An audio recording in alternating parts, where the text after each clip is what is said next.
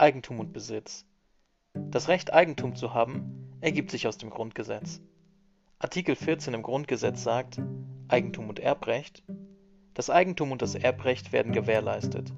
Inhalte und Schranken werden durch Gesetz bestimmt. Das bedeutet, dass grundsätzlich jeder das Recht hat, Objekte zu erwerben.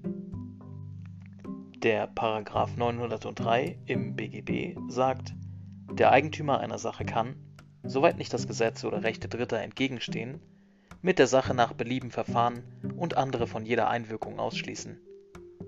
Das bedeutet, Eigentum ist die rechtliche Herrschaft über eine Sache. Wenn also irgendwo geschrieben steht, dass eine Sache mir gehört, dann habe ich die rechtliche Herrschaft über eine Sache.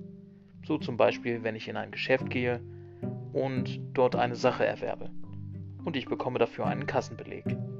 Dieser Kassenbeleg ist quasi der Beweis für die rechtliche Herrschaft über diese Sache.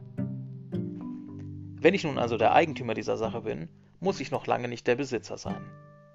Denn der Besitz ist die tatsächliche Herrschaft über eine Sache. Und dafür gibt es ein leichtes Beispiel.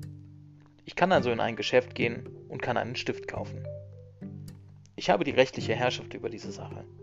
Wenn ich diesen Stift nun aber jemandem gebe, damit er etwas schreiben kann, dann ist er in diesem Moment der Besitzer dieses Stiftes.